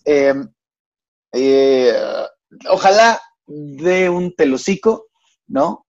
A todo mundo, porque al final como fans de los Packers es, es beneficioso, ¿no? Eh, que, el chavo alcance su potencial y, mejore. Totalmente, totalmente. Un telocico para todos los que te odiamos, envíes, por favor. Exactamente. Respóndeme, morrita, por favor. Esa, ¿qué, será más fácil? Eh, ¿Que envíe se vuelva un, un, receptor confiable o que la morrita le responda a Beto? Pues mira, ahorita ya contestó, ¿eh? Así Yo que. Creo que 50-50. ahorita ya me contestó la morrita, ¿eh? Entonces, pues envíes. ¿Dónde estás tú? ¿Qué pasó contigo?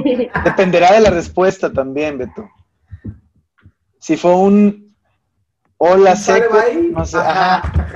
Sin emojis, no sé, no sé qué tan bien vaya la cosa. Fueguitos y berenjenas y duraznos, buena señal. Si, hay payaso, no. Si no hay por lo menos si no hay por lo menos un jajaja en la respuesta, puedo decir que se me cayó el balón en la semana contra los Colts. Literal. Sí, de acuerdo, de acuerdo. Eh, pues miren, eh, yo creo que si, si hay algo más que agregar, es el buen momento, pero me parece que ya cubrimos bastante de este juego. A mí eh, me queda el tema de los equipos especiales, ¿no? Que no sigan empeorando que recompongan el barco, como, como dijo Pepe, me parece un buen punto de vista, ¿no? Eh, pues es algo corregible, en teoría. Entonces, pues ahí, eh, ahí queda ese, ese, ese punto a mejorar. Creo que es el eslabón más débil del equipo actualmente. Eh, así que bueno, no sé si tienen algo más que agregar o pasamos a sus pronósticos. A mí me gustaría agregar ya nada más para cerrar todo este tema, es que eh, espero que sí sea un, como dijiste, un telocico ya fuera de payasada y de toda la risa que nos echamos, que MBS realmente explote, porque a lo mejor me pude escuchar muy, muy duro en cuanto a la opinión contra MBS. No crean que lo odio ni mucho menos, simplemente es que no está, no lo considero que esté, que tenga el nivel hoy por hoy para permanecer en el roster. Siento que, por ejemplo, Equanimo a Sam Brown lo veo con muchas más aptitudes que a, que a MBS, pero pues desgraciadamente no han explotado tampoco. Entonces no crean que es personal, ni mucho menos. No, Beto, sé firme. Dijiste que es tu enemigo público número uno. Del podcast de los Packers ZMG, sí lo es. El grupo también. Sí, del grupo también. Y de la morrita también. Sí, e-, era todo y pues ya si quieren pasar a los pronósticos, échenle, porque ahí yo traigo batuta, quiero presumir mi, mi gran, grandioso 80% de efectividad que manejo. Wow. Ah, sí, este, vamos, este, perdón que, que, interrumpa, pero este, mucha, la gente del grupo espera el podcast precisamente porque Pepe por lo general hace unas predicciones increíbles, pero así de, te cagas de, con, las, con las predicciones de Pepe. Cuando ¿Neta? fue el partido contra los Colts, él predijo que íbamos a tener una ventaja cómoda en el primer, la primera mitad. Este, predijo que iba a ser un partido trampa el de Jaguares, o sea, ha predicho muchas cosas que se han hecho realidad y eh, pues mucha gente espera el pronóstico de Pepe precisamente por eso, porque... el último, el último inclusive dije que no íbamos a cubrir la línea y no se cubrió la línea de siete puntos y medio. Digo, fallé con, el, con las bajas, pero pues también se pasaron nuestras defensivas, no salieron a nada pero la lectura estuvo ahí y no, no, no se cubrió la línea. Pepe, por favor, necesitamos la primicia de tus pronósticos. Dale, este dale, dale, yo al final, yo al final, yo al final. Nel, Nel, tú al principio, por favor, Pepe. Es necesitamos no esa línea. efectividad. No he visto la línea. Dale, ahorita dale, te digo la línea, ahorita te digo la línea. Aquí la tengo abierta. Uh, es que ya la tenía, pero se me fue. Bueno, pues, para mí, para mí... Dale, dale, dale, dale, y ahorita yo cierro, yo cierro. Para mí va a ser un partido de 33-24. Y cabrón. Yo iba a decir 34-24, güey. Pues fíjate, ahí, ahí, vamos, ahí nos estamos dando. Y, ahí ahorita vamos, alguien va a decir 35-24. Ándale. O 34-23, ¿no? Ándale también. Eso, eso, esos son los pronósticos que tenemos Ramiro y yo, digo, sin ser eh, tan acercados al pronóstico, sin estar tan, tan cerca de, de, de, las apuestas como están varios fanáticos de los Packers, y a los que pues obviamente este muchas veces están ahí como muy al pendiente del marcador y de que se cumpla sí, la línea, de que se cumplan ciertos requisitos. Para mí... Ya lo que decimos, güey. Uh -huh, sí, claro. Este, para, para nosotros, para Ramiro y para mí, o sea, está dentro del área del 33-34 y este, los, los, los, Panthers pues se quedarían en, en, 24 puntos más o menos. Ya tengo por aquí la línea. Luis, ¿quieres dar tu pronóstico o lo doy? No, por favor, Pepe, necesito, necesito escucharte, porque además me vas a influenciar.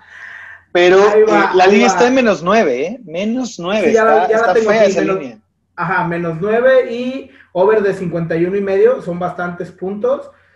Eh, recordemos que las condiciones climáticas van a estar muy duras y a lo mejor Las Vegas, digo, no se les olvidó porque a esos güeyes no se les escapa nada, pero están dando por sentado de que como nuestra defensiva terrestre es tan pésima, fácil van a entrar, yo creo que están calculando unos 24, 27 puntos por ahí de, Carolina o hasta 21, 23 por ahí en el récord de 20 y más de 30 que que hagan nuestros Packers, porque nuestro récord es de 33 puntos. Así es que, en efecto, yo creo que vamos a hacer más de 35 puntos y no creo que cubramos esa apestosa línea de 9, porque recuerden que son o tres goles de campo o un touchdown y una patada. Entonces, como bien dijo Luis, es una línea muy fea. Entonces, no se arriesguen apostando la línea. Si nos escuchan, yo no recomendaría apostar la línea. Yo, este partido me encantan las altas de 53.5. Es un, yo sé que, ah, no, de 51, perdón, 51.5. Es, es, son muchos puntos y digo, a pesar del frío y de todo lo que digamos, creo que se va a cubrir por el hecho de que eh, nuestras ofensivas son decentes, de, decentes a muy buenas, entonces yo metería el over y si por ahí en su casino que les gusta meterle lana tienen el, el over de los puntos por partido del equipo en cuestión, o sea, ya sea o Carolina o, o Packers, yo metería Packers over de la línea que le pongan en el punto. Yo creo que va a estar como en 28 o 31. Déjame checar a ver si me abre porque luego no abre. Pero sí. 30.5. Ahí está, exacto. Yo diría que sí. Esas serían las dos apuestas que yo realizaría. El over de 30.5 del equipo local y el over del partido completo. Siento que va a ser una balacera. De acuerdo, Pepe. Ay, Grande, para cerrar, perdón, perdón, perdón. Para cerrar el marcador total, yo digo que quedamos eh, 37-20. Perfecto. Entonces ahí cubriríamos la línea, Pepe, pero bueno. Sí, sí, sí, pero es que yo me voy ahí, les doy, o sea, ese es mi pronóstico, pero de eso, a yo meterle lana, hay un mundo de diferencia. Traducción. Eh, al principio habló Pepe el apostador y ahora está hablando Pepe el fan de los Packers. Exactamente, exactamente, exactamente. Totalmente. totalmente. Es, diste en el clavo. Ya. No, pues grande Pepe, ¿eh? el gurú de las apuestas. Eh, yo, a ver, yo voy a darles el pronóstico eh, que yo veo es un, alguien ya dijo 34, ¿verdad? Entonces, bueno, ahí eh, yo, yo, creo que va a estar un 31, 24, algo así probablemente. O sea, nuestras apuestas, nuestra, nuestro pronóstico es que Packers supera los 30 y Panteras no llega a los 25. Así es. O sea, e, en general, eh, y ahí recuerdo que, Pepe decía que, que, Beto es el de los datos duros, el de los analytics. Entonces no me dejarás mentir, eh, Beto, pero usualmente cuando Green Bay anota 30 puntos, no pierde. 30 es la marca, ¿no? Y, y así ha estado constante esta temporada. Excepto contra Indianapolis, pero e, es correcto. Bueno, pero perdió. Más bien, el único juego que yo recuerdo así de bote pronto que no anotó 30 y ganó fue contra Jacksonville. Ah, sí, precisamente, así es. De acuerdo, pues así quedan nuestros pronósticos. Eh, ya para cerrar, quiero agradecerles muchísimo por, por su tiempo, por su disposición, por esta buena charla que nos echamos. Charla larga, pero muy amena y, y muy, muy buena. Eh, espero no sea la última vez que platiquemos también. Eh, decirles, felicitarlos por sus proyectos, tanto el grupo como el podcast. Eh, la verdad es que les deseo muchísimo éxito, que siga creciendo todo y pues si, si, quieren dejar dónde podemos seguir sus proyectos, dónde podemos seguir su trabajo, sus redes sociales, por favor. Pues primero Ramiro para que... Sí, Ramiro. Nuestras redes sociales, déjate las digo. Nuestro, en Facebook nos pueden encontrar como Green Bay Packers ZMG. En Twitter nos pueden encontrar como hashtag no, como arroba Packers ZMG, igual en Instagram. Y en YouTube es, YouTube es encarga Beto. ¿Tú es igual, Beto? Sí, en este en YouTube nos encuentran como Packer ZMG, por ahí tenemos dos listas de reproducción, una correspondiente a los podcasts que se hacen cada semana y otra correspondiente a las actividades que tenemos en el grupo. Por ahí si, si, este, si en algún momento se dan una vuelta o tienen ganas de ver cómo se vive la, el ambiente por acá, pues ahí tenemos como varias fotillos, varios videos sobre las actividades y todo lo que se hace o lo que se ha pretendido hacer para mantener este el, eh, proyecto. Eh, también este por ahí, si, si tienen chance, este, o sea, todavía no estamos en Spotify ni nada, pero este, si, si tienen chance, por ahí los, recomendamos este el, este, el podcast que, que, que, hace este, una de nuestras compañeras, que se llama eh, Betsy, que eh, se llama este Tres y Fuera, me parece. Sí, tres claro, Betsy, eh, Betsy está con, con Rudy Jacinto, Todos los equipos, pero pues ella se encarga del, del de Green Bay. Y no sé si tú, Pepe, tengas algo más que agregar. Sí, sí, sí, por ahí decía Luis que Betsy está con el buen Rudy. Con el buen Rudy, ¿no? En Tres y Fuera. Todo, todo el, grupo de colaboradores de Tres y Fuera. Exacto, ahí anda también. Betsy me falta, Betsy me falta invitarla también al podcast. Ahí, ahí anda, ahí va, ahí va con nosotros a Proyecto Cantina, de repente se hace la aparición, entonces ahí la vemos de repente. Pues nada, yo también quiero agradecerle a Luis y a todo el grupo de Packers México por, por la invitación tan amena a esta gran charla, que nos aventamos dos horas, la neta fue un podcast largo pero pues no importa, mientras hablemos de las cabezas de queso y de NFL, podemos aventarnos lo que quieran. Y pues si quieren seguir ahí por ahí dos, tres consejillos de apuestas, gran charla, lo que quieran, seguirme en Twitter, arroba el WP, ahí estoy, palo queso fresca. Perfecto, pues muchísimas gracias nuevamente. Ya saben, Cheeseheads, eh, si buscan más contenido de Packers, pues aquí hay una excelente opción. Eh, no, no me cansaré de recomendarlo. También quienes estén en Guadalajara y todavía no conozcan Packers ZMG, pues esa es una, una casa que los espera con los brazos abiertos, ¿no? de acuerdo a, testimonios. bueno, también si van de paso, pues ya saben, ¿no? Algún día iremos por allá. De hecho, hay mucha gente que llega de paso. De acuerdo, de acuerdo, pues. ¿Perdón? No, que es parte de, o sea, pues, sí, claro. darle lugar para todo la gente, que aunque sea de, que sea de aquí a Guadalajara, que no sea, y quiera pasar, que esté paso y quiera venir, adelante, este es su casa. Totalmente, pues ya lo escucharon Cheeseheads, tenemos una casa también en Guadalajara, reconocida por Packers Everywhere. Entonces, bueno, pues eh, nuevamente muchas gracias a los invitados. Eh, gracias a ustedes, Cheeseheads, por llegar hasta aquí. Podcast largo, pero espero lo hayan disfrutado. Si les gustó, por favor, compártanlo en sus redes sociales y suscríbanse al podcast en su plataforma de podcast favorita. Nos vemos en el siguiente episodio. Todos a la vez. Muchísimas gracias. Vamos a despedirnos con el grito Go Pack Go. Una, dos, tres. Go, Pack Go. go.